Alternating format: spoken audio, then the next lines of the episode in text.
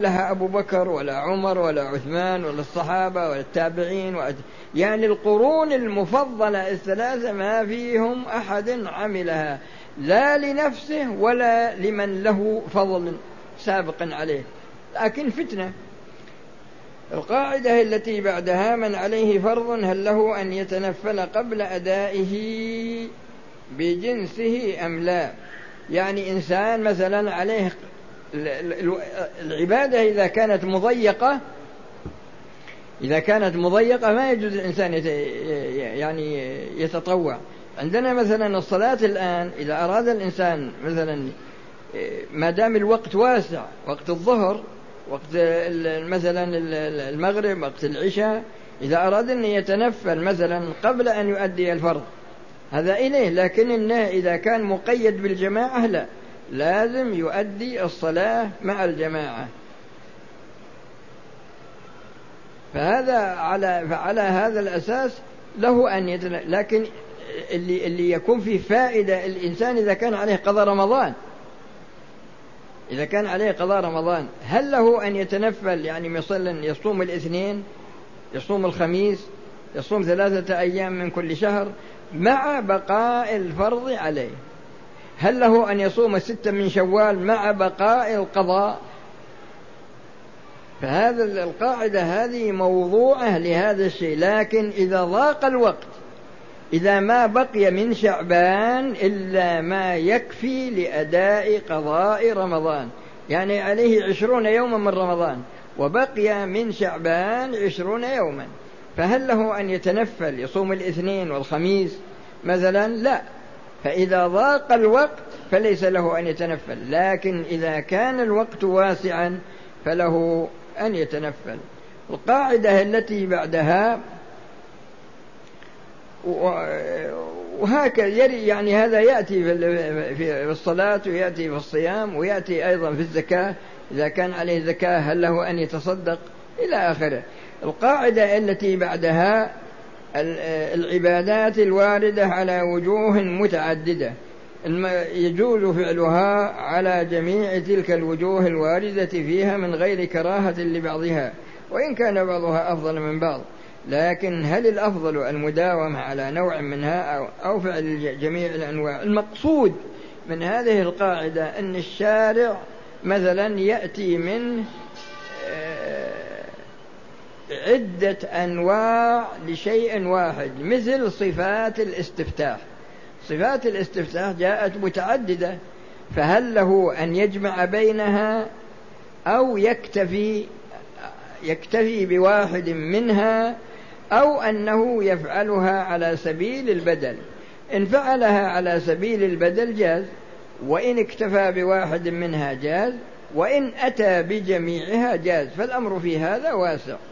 القاعدة التي بعدها الثالثة عشر.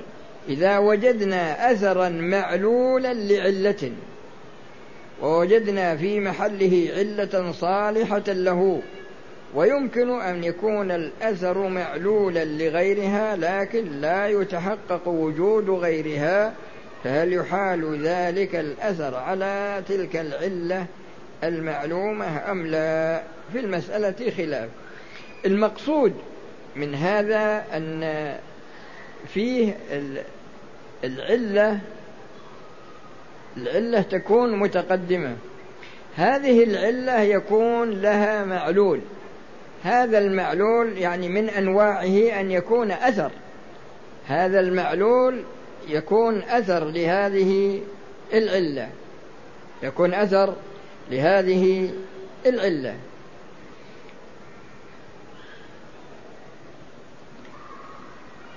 سقطت نجاسة في ماء وإلا ميتة يعني طاحت في ماء. ثم جئنا إلى هذا الماء بعد أسبوع ووجدناه متغيرا. وجدناه متغيرا. وجود النجاسة أو وجود الميتة هذا علة. التغير هذا معلول. هل نقول إن هذا التغير يضاف إلى هذه العلة ونحكم بنجاسة الماء أو نقول إن هذا التغير يحتمل أن يكون من غير هذه العلة. فالقاعدة موضوعة على أن هذا التغير يضاف إلى العلة. القاعدة تقرؤون عاد الكلام اللي ذكر الأمثلة وما إلى ذلك. القاعدة التي بعدها القاعدة الرابعة عشر. إذا وجد سبب إيجاب أو تحريم من أحد رجلين لا يعلم عينه منهما. يعني مثلا شخصان نعسا فسمع انتقاض واحد منهما لكن لم يتعين. فشخص يراقبهما وتأكد أن أحدهما انتقض وضوءه قطعا. فهل يقال إنهما يتوضأان جميعا أو يقال إنه يعني يجتهد ويتوضأ واحد والجواب أن أن كل واحد منهما يتوضأ. القاعدة التي بعدها إذا استصحبنا أصلا وأعملنا ظاهرا في طهارة شيء أو حله أو حرمته كان لازم ذلك تغير أصل آخر يجب استصحابه أو ترك العمل بظاهر آخر يجب إعماله لم يلتفت إلى ذلك اللازم على الصحيح.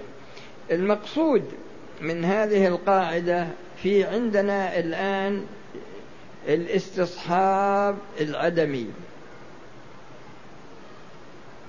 إذا نظرنا إلى ذمة المكلف هل نقول إن الأصل في ذمته أنها يعني مشغولة ولا نقول الأصل أنها مفرغة؟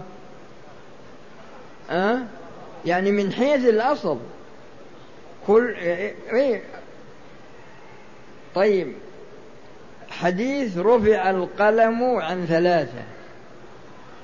رفع القلم عن ثلاثة منهم الصبي حتى يبلغ. فإذا الأصل في الذمة أنها مفرغة. من حقوق الله ومن حقوق الآدمين جاء الشرع وأشغلها في حقوق الله. لكن في حقوق الآدميين هل نقول إن الأصل أنها مشغولة في حقوق الآدميين؟ ولا نقول الأصل أنها مفرغة حتى يرد دليل يدل على إشغالها.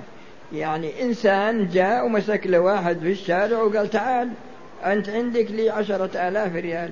قال يا شيخ أنا ما أعرفك. قال لا عندك لي. يذهبان إلى القاضي. القاضي ماذا يقول؟ ها؟ البينة على المدعي واليمين على من أنكر. وقصة اليهودي الذي سرق حلة لعلي رضي الله عنه وكان علي هو الخليفة. فادعى عليه علي رضي الله عنه. لكن عند من؟ عند القاضي شريح.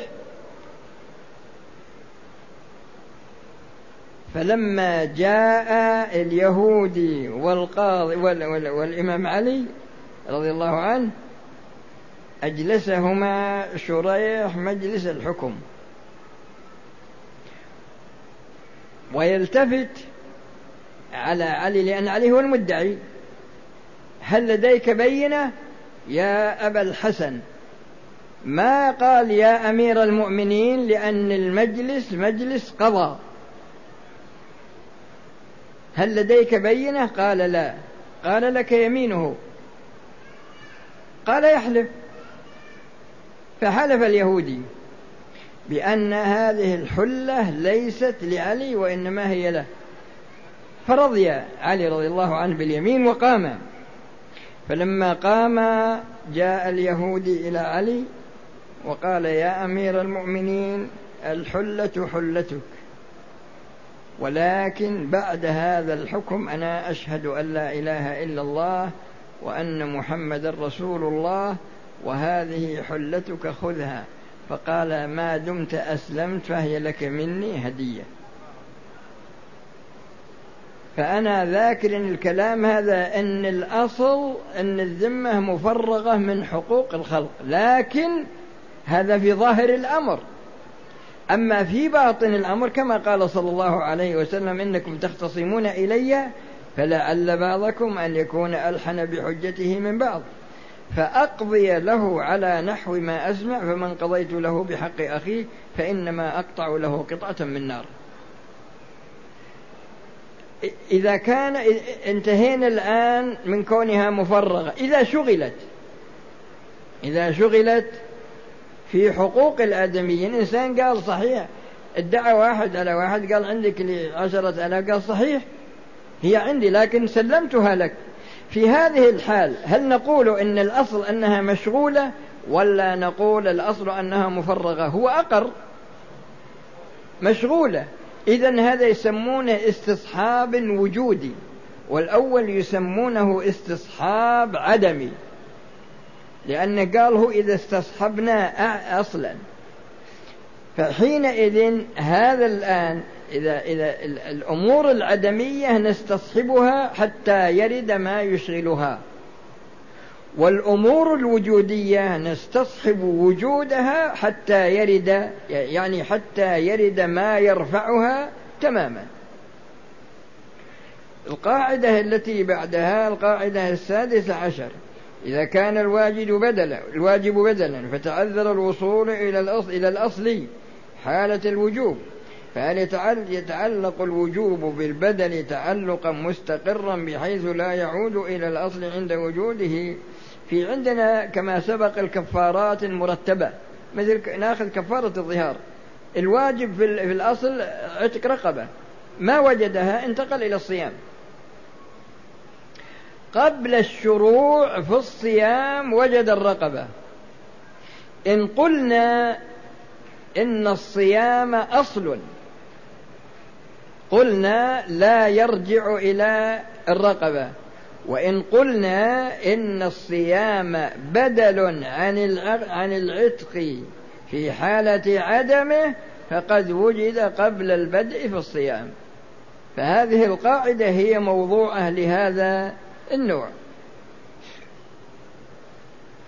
القاعدة التي بعدها السابعة عشر.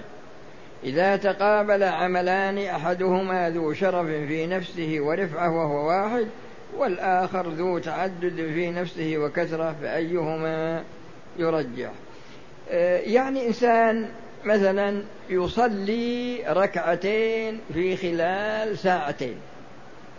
واحد يصلي عشرين ركعة في خلال ساعتين أو يصلي أربعين ركعة في خلال ساعتين.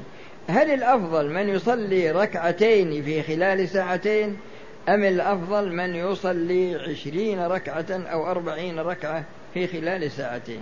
القاعدة هي موضوعة لهذا النوع من الفروع. ومثل إنسان يختم القرآن في الشهر مرة قراءة مرتلة لكن شخص آخر يختمه في كل ثلاثة أيام بقراءة ليس فيها خلل.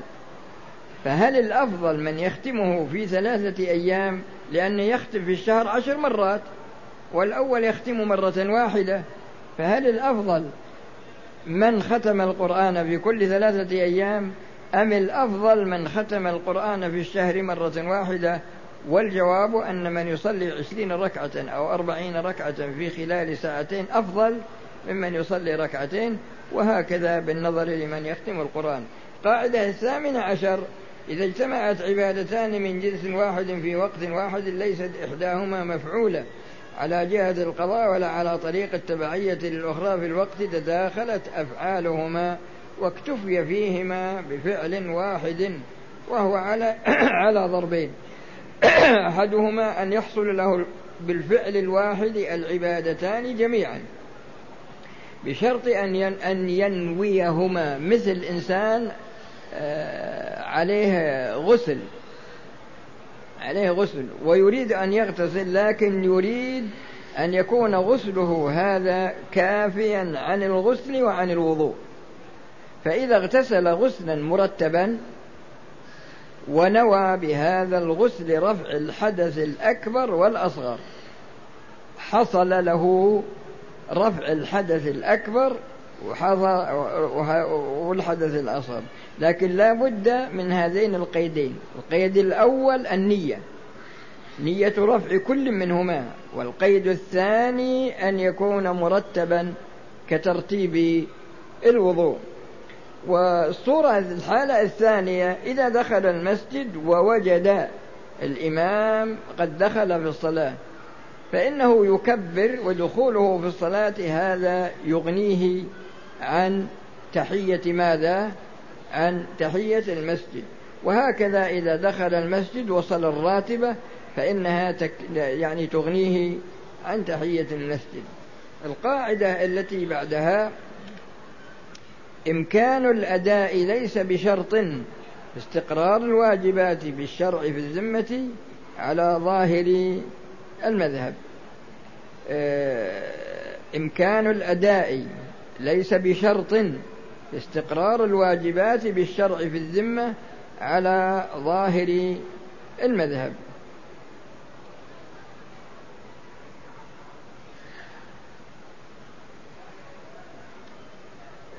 آه، المرأة إذا طهرت قبل غروب الشمس بثلاث دقائق أو أربع دقائق. هل تتمكن في الوقت هذا هل يكفي لصلاة الظهر والعصر أو لا يكفي؟ هو لا يكفي. فهو هنا إمكان الأداء ليس بشرط في استقرار الواجب. فحينئذ تصلي الظهر ثم تصلي العصر. وهكذا لو دخل عليها وقت الظهر ثم حاضت بعد دخول وقت الظهر مثلا بثلاث دقائق ولا أربع دقائق. فإذا طهرت فإنها تصلي الظهر والعصر. وهكذا بالنظر للمغرب والعشاء. لو حاضت بعد غروب الشمس أو طهرت قبل طلوع الفجر بقليل ففي هاتين الحالتين تصلي الظهر تصلي المغرب والعشاء. هذه موضوعة لهذا النوع من الفروع. القاعدة العشرون النماء المتولد من العين حكمه حكم الجزء والمتولد من الكسب بخلافه على الصحيح. المقصود من هذه القاعدة أن الإنسان مثلا آه، يسرق غنم أو يغصبها وتقعد عنده سنة وتنتج أولاد. مثلا فرضنا أنه سرق خمسين لكن يوم تمت السنة بلغت مئة. جاء صاحبها ماذا يقال له؟ هل يقال خذ الخمسين؟ خذ الخمسين أما الخمسون الباقية فإن هذه نتجت وليست من حقك هذه القاعدة موضوعة لأن هذا النوع من الفروع الجزء يكون تبع أصله. وإذا قلنا إنه تبع أصله فإن صاحبها يأخذ الخمسين أو يأخذ المئة. يعني تمام يأخذ المئة. إن القسم الثاني من هذه القاعدة النماء المد... النماء الحاصل من الكسب. يعني سرق ألف ريال ألفين ريال خم... مثلا واشتغل به. هل مثلا الكسب هذا الذي حصل يكون تبع هذه النقود أم أن صاحب النقود إذا جاء يعطى نقوده والكسب يأخذه هذا؟ الكسب يأخذه هذا. القاعدة هذه هي موضوعة على أن المتولد من الكسب لا يتبع الأصل. لا يتبع الأصل. لكن في الحقيقة أن هذا مشكل على قاعدة الشريعة في ترتيب المسببات على أسبابها لأن هذا الكسب نتج عن سبب محرم لأن أصله ليس لهذا الشخص أصله لغيره فهو ظالم ظالم في كسبه وظالم في بقائه بيده يعني ظالم في أخذه ابتداء وظالم في آه، الاشتغال به. لكن لو قيل إن, إن, إن المال هذا كله يأخذه صاحب المال لكان هذا هو الذي يجري على قواعد الشريعة. القاعدة الحادية والعشرون قال هنا وقد يختص الولد من بين سائر النماء المتولد من من العين بأحكام ويعبر عن ذلك بأن الولد هل, هل هو كالجزء أو الأظهر وسبق لكم أنه كالجزء وليس كالكسب آه القاعدة الثانية والعشرون العين المنغمرة في غيرها إذا لم يظهر لها أثر فهي فهل هي كالمعدومة حكما أم لا؟ آه المقصود من هذه القاعدة أنا أبين لكم قواعد علشان يسهل عليكم فهم القاعدة. في في قواعد في الشريعة وهي أن الأصل الأصل في الأشياء الطهارة. هذا واحد. ثانيا الأصل في المنافع الإباحة. ثالثا الأصل في المضار التحريم. الأصل في الأشياء الطهارة والنجاسة طارئة. والأصل في الأشياء آه، الإباحة والتحريم طارئ. تحريم طارئ. والأصل لا نقول الأصل في المنافع هذا أدق شوي. الأصل في المنافع الإباحة والأصل في المضار التحريم. هذه ثلاث قواعد. هنا عندنا مثلا شيء يعني شيء طاهر لكن امتزج به شيء نجس. شيء مباح لكن امتزج به جزء قليل. مثلا آه، يعني في عندنا نجس امتزج بطاهر محرم امتزج بمباح. امتزج لكنه قليل. ففي هذه الحال هذا الذي امتزج مثل قليل خمر امتزج بالماء لكنه قليل ومثل قليل نجاسة امتزجت بماء كثير. فهذه العين منغمرة في هذا الماء وليس ولم يظهر لها أثر. فإذا كانت بهذه الصفة فحينئذ لا يكون لها أثر لأن من قواعد الشريعة أن اليسير مغتفر أن اليسير مغتفر. وأن ومن القواعد أيضا أن الحكم للغالب. ولهذا يقول جل وعلا يسألونك عن الخمر والميسر قل فيهما إثم كبير ومنافع للناس وإثمهما أكبر من نفعهما. ففيهما نفع لكن اعتبره الشارع معدوما. ولهذا قال في موضع آخر اللي في الآية اللي فيها يا أيها الذين آمنوا إنما الخمر والميسر والأنصاب والأزلام رجس من عمل الشيطان فاجتنبوه. فأمر باجتناب الخمر مع أن فيها منافع لكن منافعها أقل من مفاسدها وهكذا قاعدة الشريعة. عندما تكون المصالح هي الغالب ولو وجد مفسدة.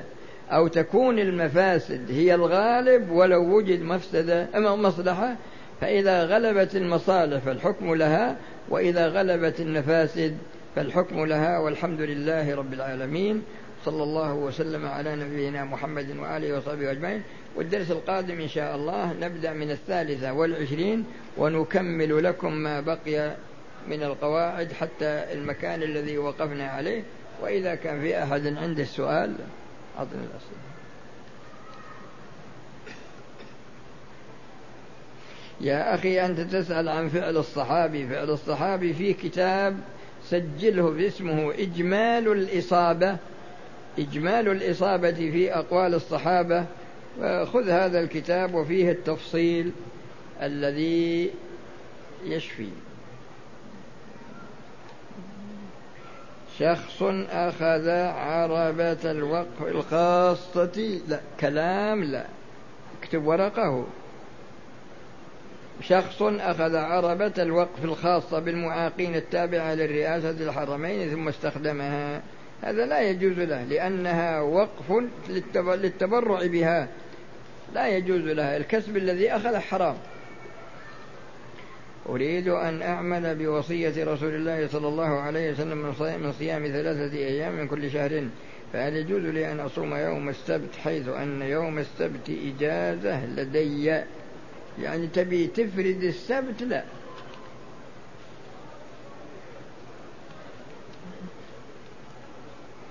إذا سهى الإمام في صلاة الجنازة.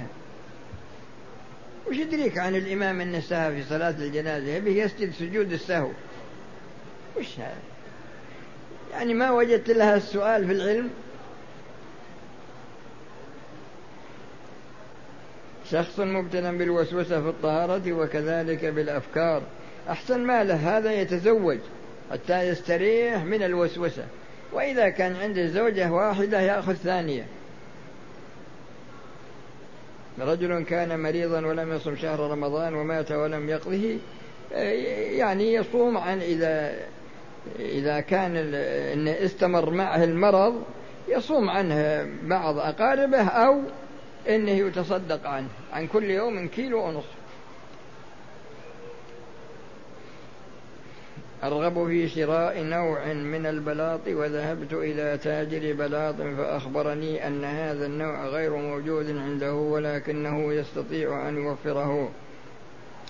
إذا رقبت في ذلك من تاجر آخر ولكنه لا يشتريه إلا بعد أن يتفق معي لا يجوز هذا لأنه يبيعك قبل أن يشتري ولا يجوز لأن هذا ما لا يملكه. رجل يريد السفر من الدمام إلى الرياض فقام بجمع وقصر صلاتي المغرب والعشاء قبل الخروج من المدينة. مدينته الدمام لا يجوز له يصلي المغرب والعشاء يصليه في الطريق قصرا. وعلى هذا الأساس لا بد أن يعيد صلاة العشاء. رجل طاف ستة أشواط ناسيا ثم سعى وقصر.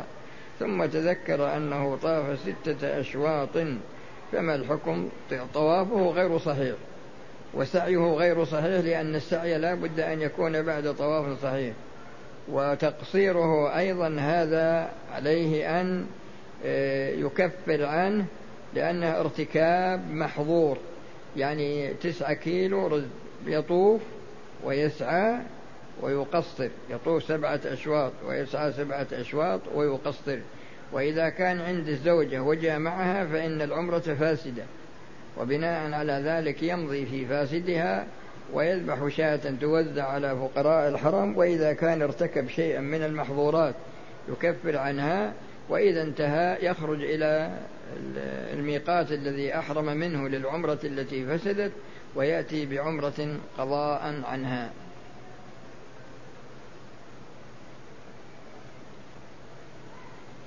هذا يسأل يقول التيمم يكون بالتراب.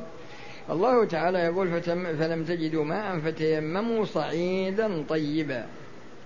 وقلت لكم قبل قليل الإنسان إذا حال إذا جاء وقت الصلاة ولا يستطيع الماء ولا يستطيع التراب فإنه يصلي.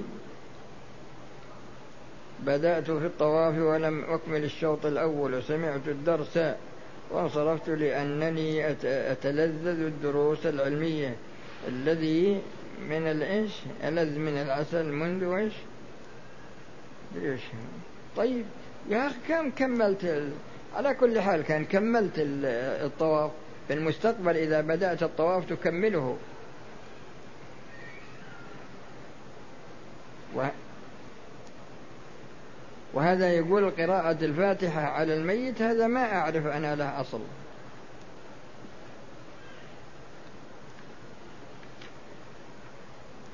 أثناء أداء صلاة الفجر أو غيرها من الصلوات يكون المذياع يعمل فأسمع كثيرا ذكر الصلاة على النبي صلى الله عليه وسلم. فماذا أفعل؟ يعني تريد أنك تصلي على الرسول من صوت المذياع وأنت تصلي الفجر؟ وش هالكلام هذا؟